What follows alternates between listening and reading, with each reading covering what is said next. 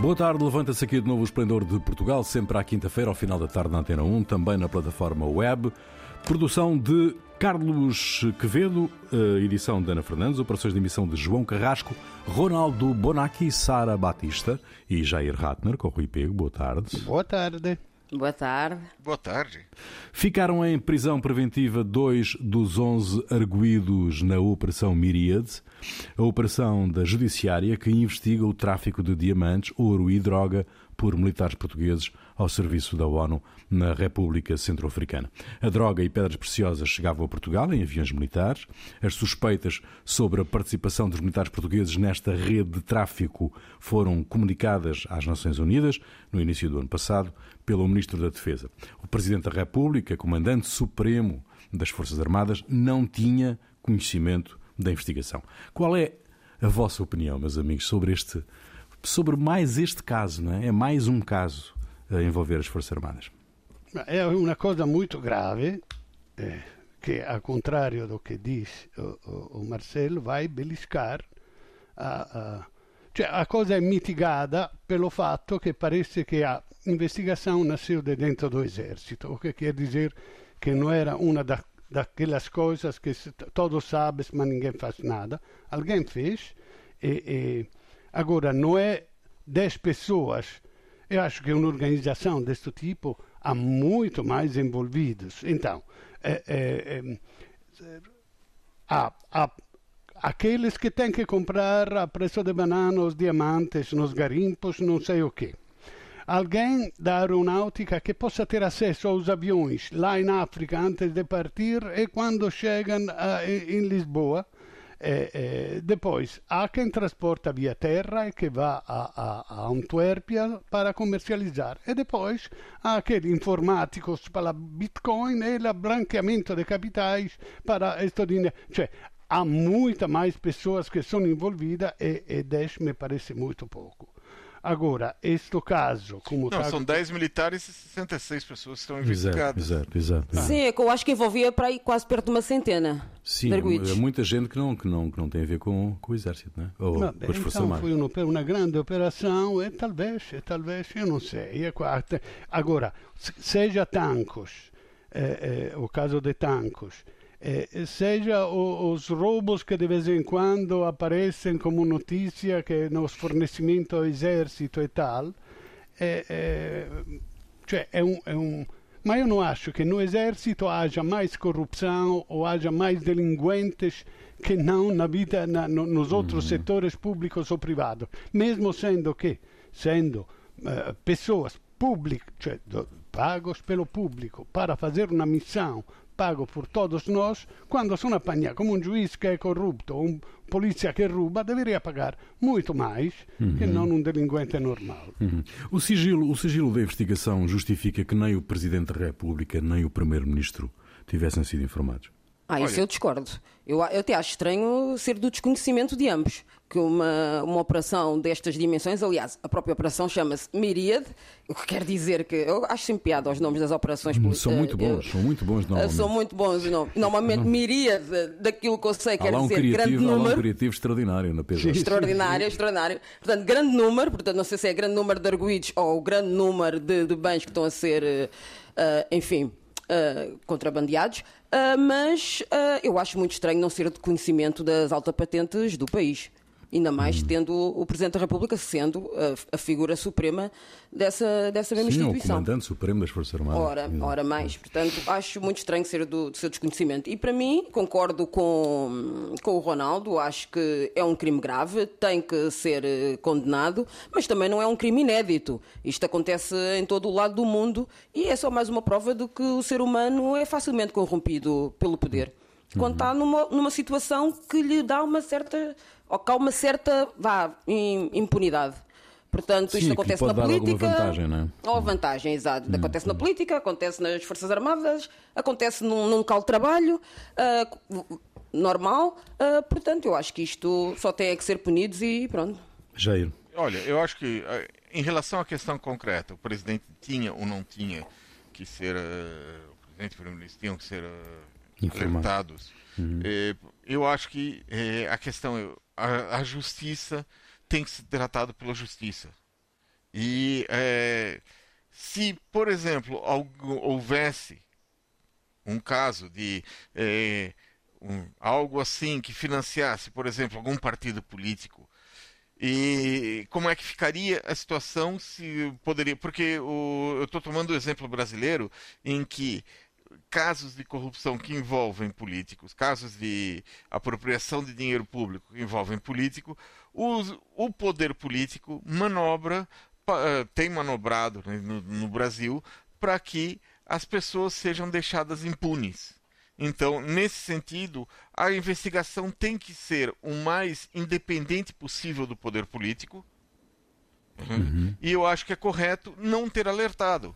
Porque não. você não, quando começa uma investigação desse tamanho, você não sabe até onde vai. Não, então, até onde vai sabe, e quem vai. Se, se o, ministro, o ministro sabe, o ministro porque tinha que saber. saber. Não obrigatoriamente. Não, como não? Porque a área da justiça é a área da justiça. Não, o ministro da Defesa ah, se, sabia. Se o ministro da Defesa sabia por causa da Polícia Judiciária Militar. Ele não tem que dizer tem... ao, ao primeiro-ministro. Não, ele tem que... aquilo tem que estar ligado. Porque é uma investigação judicial, não é uma investigação política. Uhum. Você tem a, a, a, justiça tem que ser independente do poder político, não pode estar. Então, envolvida. nem o ministro devia nem... saber.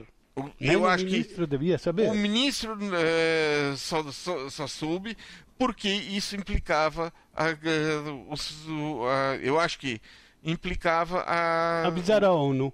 É, avisar a então, ONU. avisar a ONU. Primeiro, o ministro não, não sabe que a ONU está avisada que, que, que no, no, no, exército português eu, eu, dizer, eu acho que essa questão, quanto menos pessoas souberem, melhor. Uhum. Uma questão dessa. Mas Agora, isso é tudo que é investigação. É? Isso é, tudo em que é investigação. Sim, claro. É. Claro, claro, e não, não, não me parece que quer o Presidente, quer o Primeiro-Ministro tivessem depois uma intervenção, uma intervenção no processo de investigação. Mas enfim, bom, bom vamos andando. E, e, e, só mais uma coisa, quer dizer, em hum. relação ao, ao efeito que isso traz, é um efeito muito mal para as Forças Armadas portuguesas, porque os portugueses têm, ou tinham, uma imagem muito positiva dos militares Uhum. É, quer dizer, é, apesar de, do caso Tancos, apesar do caso daquelas compras que foram sobrefaturadas por militares, né, né, coisa assim, porque a, a, a imagem da, que se tem do, é que, primeiro, os militares trouxeram a democracia em 74, que fizeram o golpe que trouxe a democracia. O general Ramalho Anes aparece como um político honesto hum. e, de, e, e, que não, nunca quis é, mexeu a favor de um ou outro, e foi um contra-almirante que comandou a campanha vitoriosa de vacinação contra a Covid. Numa situação dessas, a, a imagem do, do, dos militares é muito positiva. Agora, para os portugueses, vem a realidade de que os militares não são uma parte mais limpa da sociedade. Eles têm os hum. mesmos problemas que o resto dos portugueses, e para muitos isso é um choque. Muito bem. esta é uma emissão uh, exclusivamente na plataforma web. Uh, joga hoje a Seleção Nacional de Futebol e, portanto, vamos uh, pedir o vosso poder de síntese, por favor, para podermos tocar nos despontos que trazemos para esta, para esta emissão. António Costa, em entrevista à RTP, pediu estabilidade para a nova legislatura, admitiu voltar ao diálogo com o PC e Bloco de Esquerda e não fechou a porta ao PSD. António Costa disse também que sairá da liderança do PS se perder as eleições legislativas antecipadas. Houve alguma mudança, do vosso ponto de vista, no discurso de António Costa?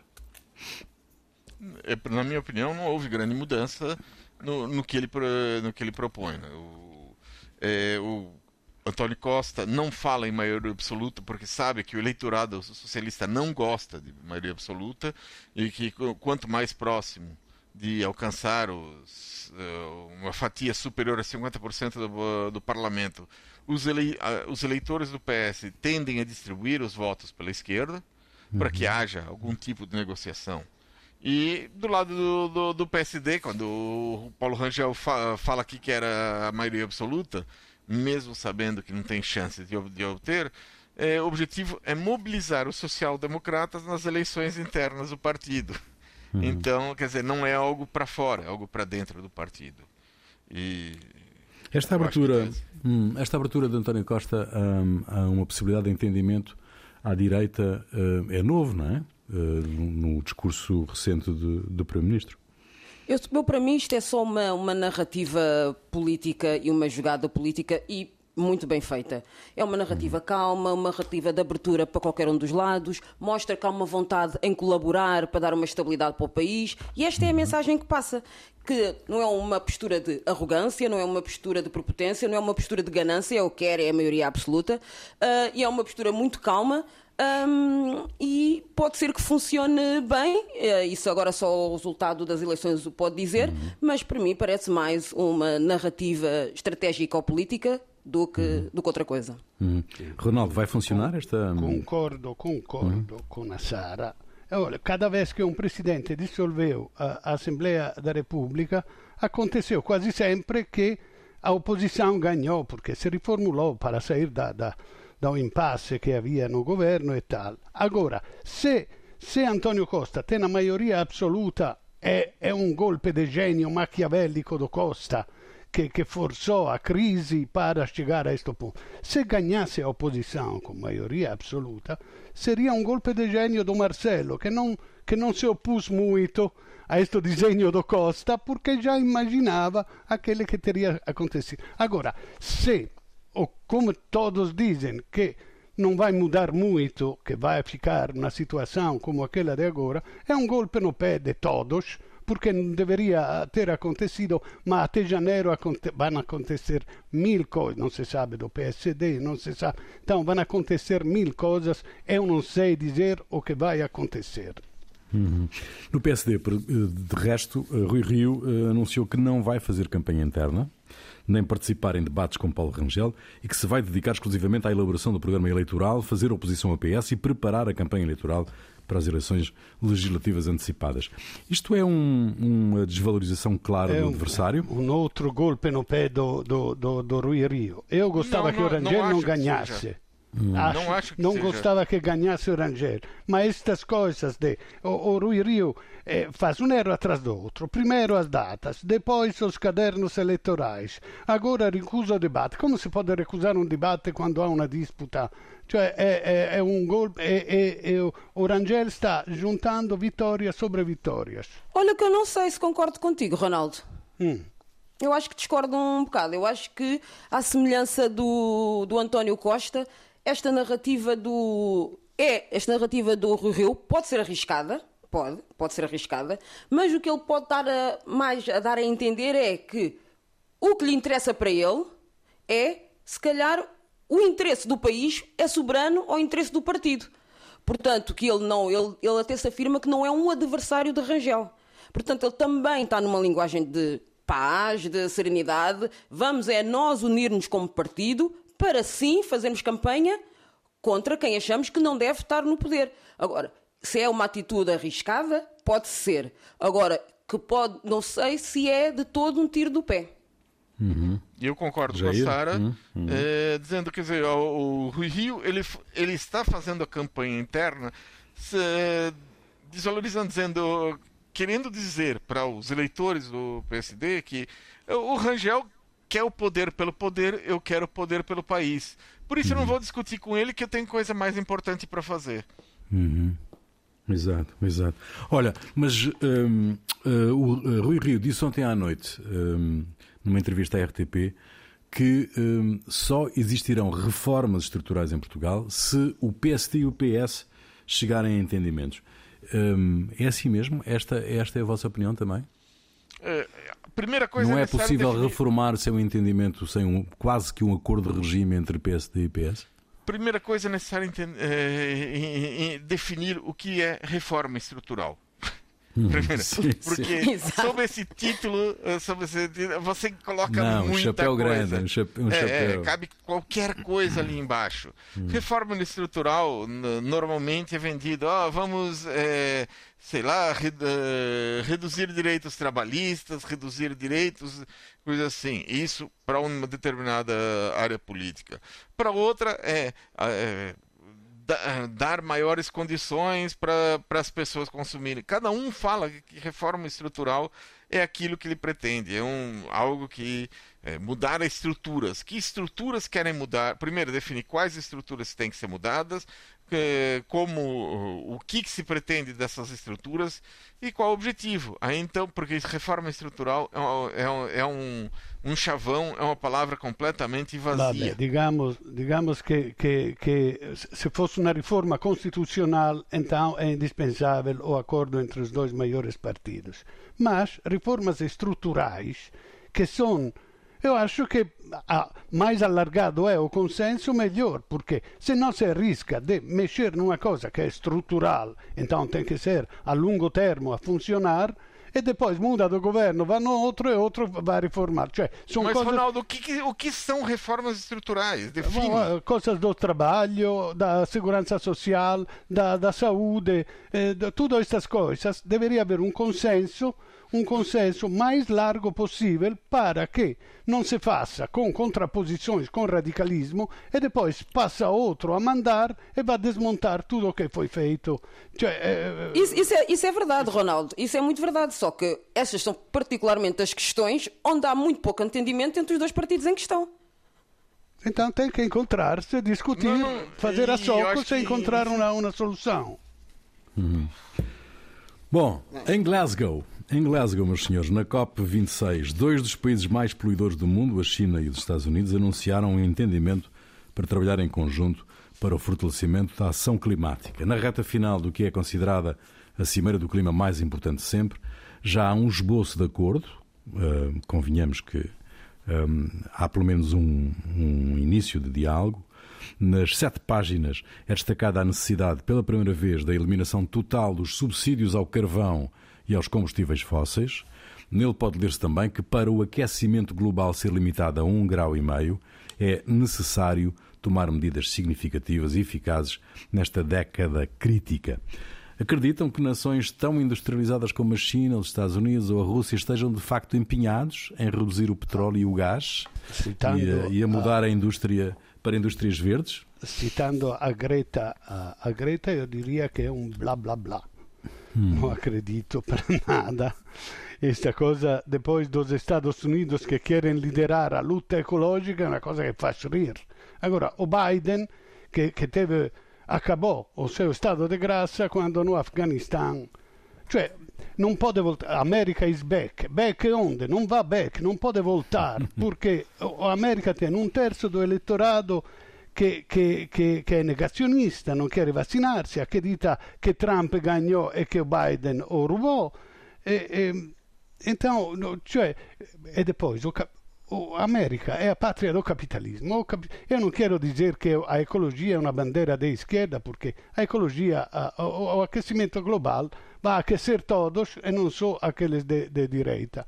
mas, mas que então é um problema de todos, mas acho que é mais perto da sensibilidade da esquerda o bem-estar comum, enquanto invece o capitalismo é, luta para liberdade de, de, criar riqueza mesmo, muitas vezes, aliás, sempre atropelando os direitos dos particulares, não me importa se há escravos, se há muito pobres e tal. Então, é, é, é uma bandeira que podia ser da esquerda, e a Greta e toda essa esquerda, sem dizer que é de esquerda, deviam unir-se para uma batalha difícil, porque ninguém quer renunciar ao bem-estar, aos comfort, e para chegar mm. a, esta, a, a, parar o aquecimento global, temos que parar de ter uh, o carro à porta da casa, ter tudo o que temos, os comfort, ma è una bandiera che può essere di schierda e acho che a Greta e a esquerda deviam endurecer a luta contra hum. os capitalistas do mundo. Sim, contra os malvados.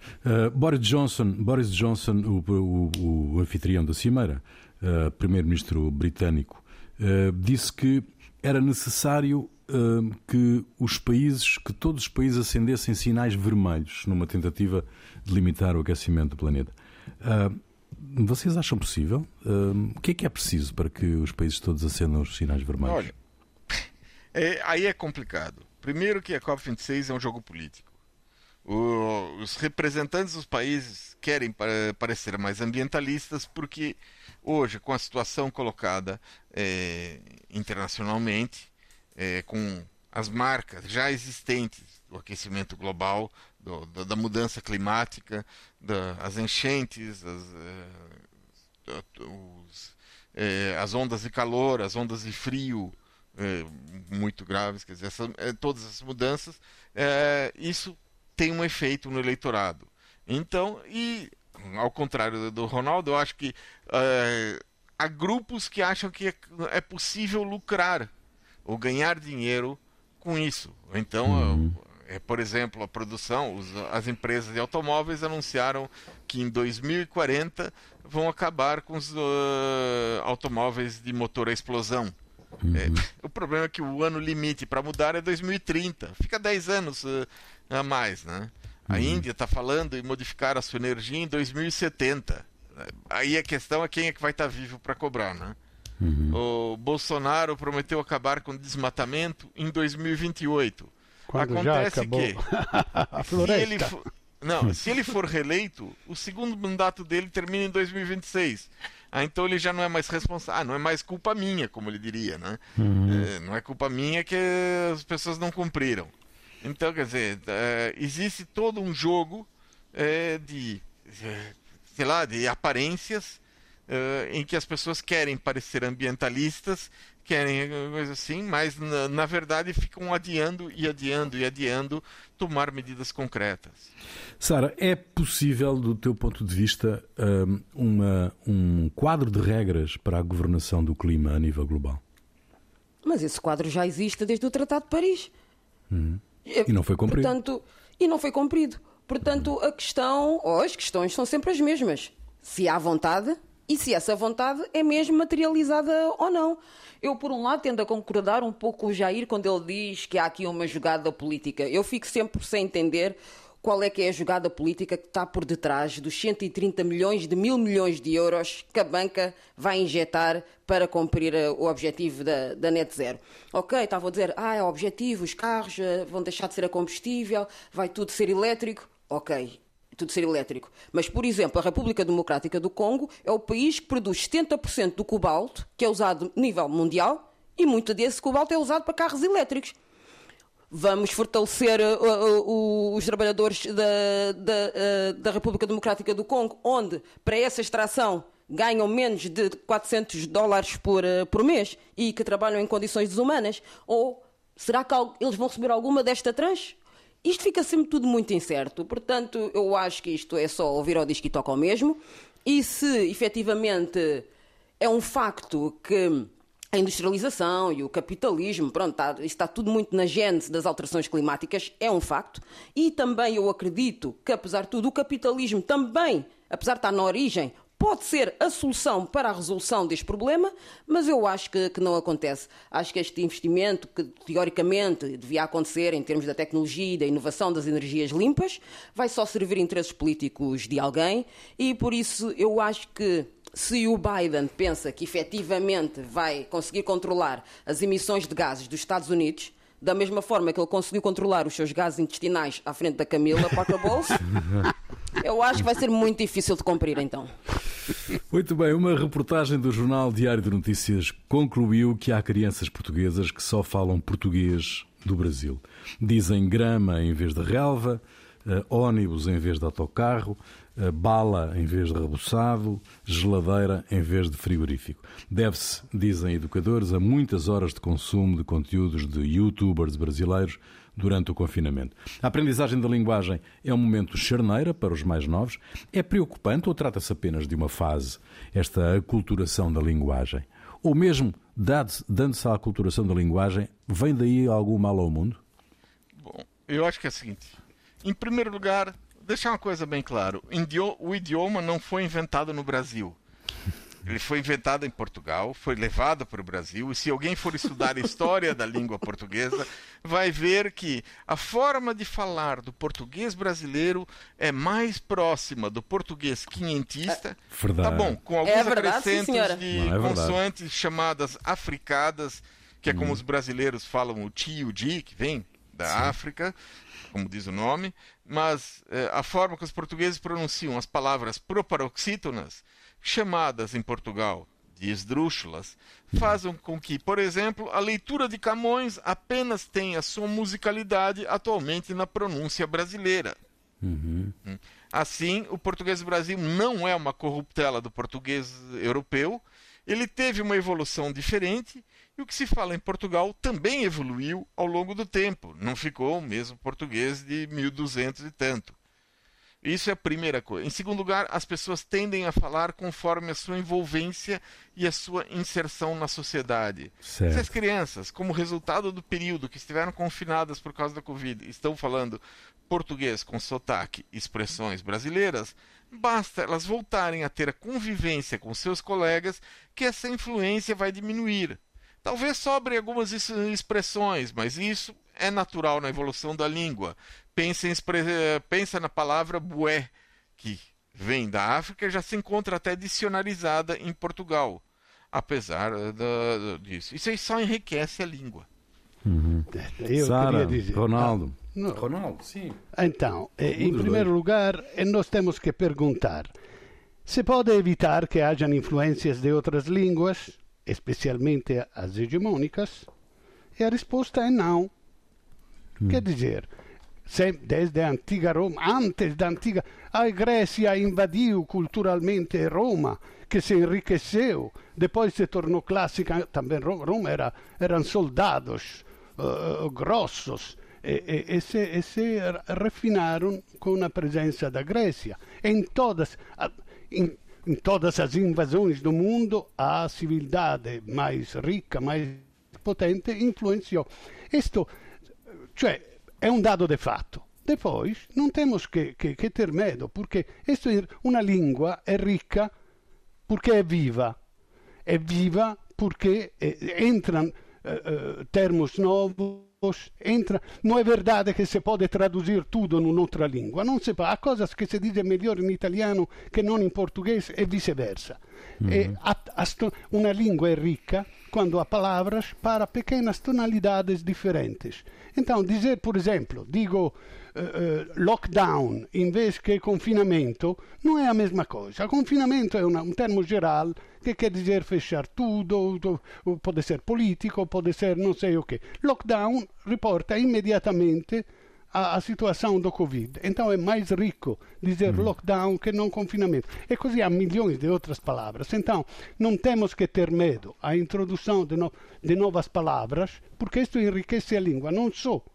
Eu, por exemplo, gosto muito que haja puristas que conservam a língua pura, uh, classica, como seja em italiano que em português, é a mesma coisa, ma gosto que haja depois pessoas que, em vez mais modernosas, que adquiriram um linguagem mais. Mas aliás, a mesma pessoa pode ser um erudito que escreve livros com palavras rebuscadas e depois vai ao bar e diz: Ah, é boa da ficha. Esta, uh, vamos... Cioè, quer dizer, esta é a riqueza da língua. Fossilizar-se de uma forma muito, muito é bem. errado. Sara, eu concordo tanto com o Jair como com o Ronaldo. Acho que para mim isto é um, um não assunto.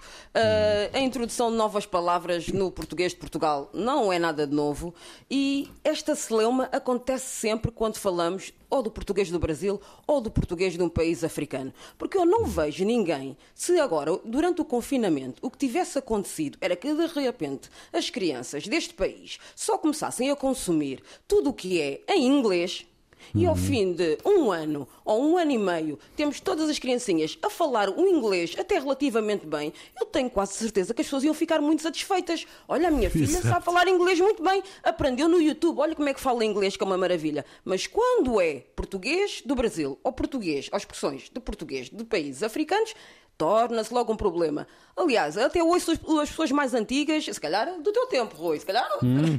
a, a dizer que, que já quando foi a primeira novela brasileira em Sim. Portugal, de repente surgiram expressões no vocabulário diário que nunca antes existiam ah, ah, na- na- naquela altura. Portanto, vamos falar numa altura que é ali pós 25 de Abril imediato e de repente toda a gente começa a usar algumas expressões de português do Brasil e que agora já não usam. Como diz o Ronaldo muito bem, a língua é viva porque as palavras são como organismos vivos. Elas nascem, elas crescem, elas transformam-se e elas morrem. Por Às isso é que vezes latim morre, às é um- vezes ficam, às vezes E às ficam, vezes ficam, há palavras do portanto- sânscrito que estão na nossa língua, às vezes ficam, e aqueles que são de moda, que muitas vão-se embora e entram na outras. Essa é a riqueza da língua. Exato.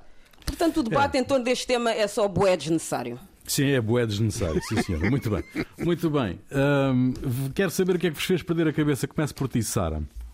Bem, o que me fez perder a cabeça esta semana é, normalmente eu vou sempre para a parte da política, são o, os jogos e os interesses políticos que quase de forma sazonal e em diferentes partes do mundo continuam a usar o ser humano como armas de arremesso.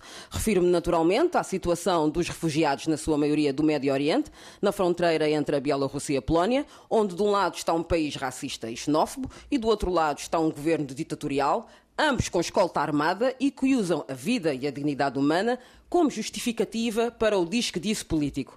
Portanto, se é verdade que, por exemplo, Trípoli, se quiser, pode encher os gregos e os italianos cheios de refugiados vindos da África subsaariana, ao menos estes refugiados, pelo menos enquanto estão em terra, têm condições onde a ajuda humanitária lhes chega em ambos os lados do Mediterrâneo. Já os refugiados, estamos aqui a falar entre a Polónia e a Bielorrússia, o que lhes é oferecido são armas de fogo apontadas contra si e um inverno com temperaturas abaixo do zero, onde a ajuda humanitária não chega. Ok. Ronaldo? É, olha, eu, mais, mais leve o meu. Hum. É, os Jogos Olímpicos de Inverno 2022 serão, serão em Yanqing, na China. Pequim garante que o acontecimento será verde, aberto, inclusivo e limpo. Ma, além dos problemas dos direitos humanos da China, há também preocupações ambientais. As pistas irão provavelmente ultrapassar os limites de uma reserva natural. Mas o mais grave é que naquela região quase não cai neve. Neste ano foram 2 centímetros, o que não é suficiente. Mas para a China nada é impossível. Assim, 200 canhões de neve transformarão 180 milhões de litros de água, 180 milhões de litros de água em neve artificial, que os esquiadores até preferem a neve natural. Serão assim depauperados os escassos recursos hídricos da região e será utilizada uma enorme quantidade de energia para fazer isso, mas Pequim garante que a energia será renovável. Hum. Jair. Bom, uma das diversões de cada presidente de país é distribuir comendas. Acho que em todos os países por onde eu passei havia um sem número de medalhas presidenciais que eram regularmente anualmente distribuídas. No Brasil, o presidente Bolsonaro distribuiu esta semana a medalha da Ordem Nacional do Mérito Científico, que deveria ser entregue a pessoas com contribuições relevantes para a ciência brasileira. O problema começou depois de o presidente ter revogado na última hora a entrega da medalha a Marcos Lacerda e Adele Schwartz Benzaken, que tinham feito um estudo que comprovou que a cloroquina não funciona contra a Covid.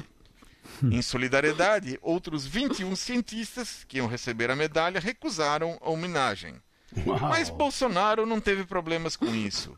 Ele decidiu atribuir a medalha a uma figura uma personalidade que não tem curso superior, nunca fez uma pesquisa científica, não tem sequer um oh artigo científico publicado, Nossa. além de ter espalhado mentiras dizendo que as vacinas não servem para combater a Covid, que máscaras não funcionam, contra o distanciamento, eh, ele falou contra o distanciamento social e isolamento. Na verdade, na realidade, Jair Bolsonaro nomeou para receber a medalha de mérito científico o próprio Jair Bolsonaro. Jair Bolsonaro. muito God. bom, muito bom. Morreu, morreu uh, Frederic de Klerk, uh, foi o último presidente da África do Sul do regime do apartheid e foi também o promotor de, de, do desmantelamento do apartheid com Nelson Mandela uh, e que, de resto, pela essa ação extraordinária que também desempenhou, ganhou um prémio Nobel que repartiu com Nelson Mandela. Muito bem, final desta emissão. Sara, a música é tua, o que é que nos trazes? Bem, como hoje comemora-se o 46º aniversário da independência de Angola, que foi a última colónia portuguesa a conseguir a sua independência em 75, uhum. após uh, quase, sei lá, acho que foram quase 15 anos de luta armada, uhum. eu hoje deixo-vos uma música de um músico, de um performance, de um poeta angolano, chamado Nasce o Mosquito, que eu já uhum. tive o prazer de ver ao vivo e recomendo, e que, a meu ver, é uma das várias vozes ou dos vários reflexos de uma Angola contemporânea, criativa, reivindicativa, que reflete sobre si e sobre o mundo. A música chama-se Hilário que podia ser cantada em português de Angola, mas por acaso é cantada em inglês, e foi tirado do seu segundo álbum de originais, intitulado Gatuno El Migrante e Pai de Família. Muito bem. Fica aí, nasce o mosquito, nós voltamos dois a oito dias. Até lá.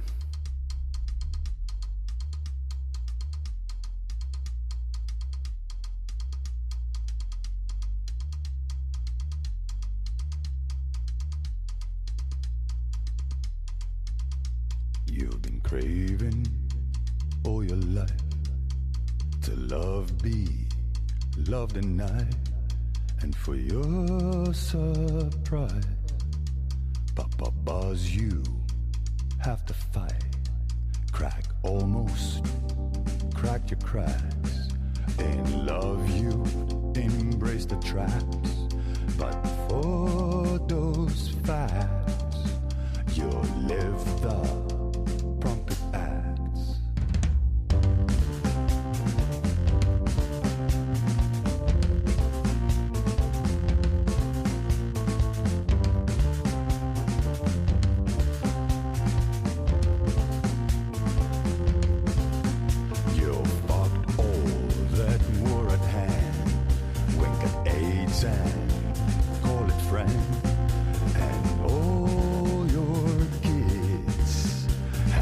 I'll know bitter end. You rise on a pile of shit. Deceive, believe there was a shift. Look at all green flies. Does the stench not?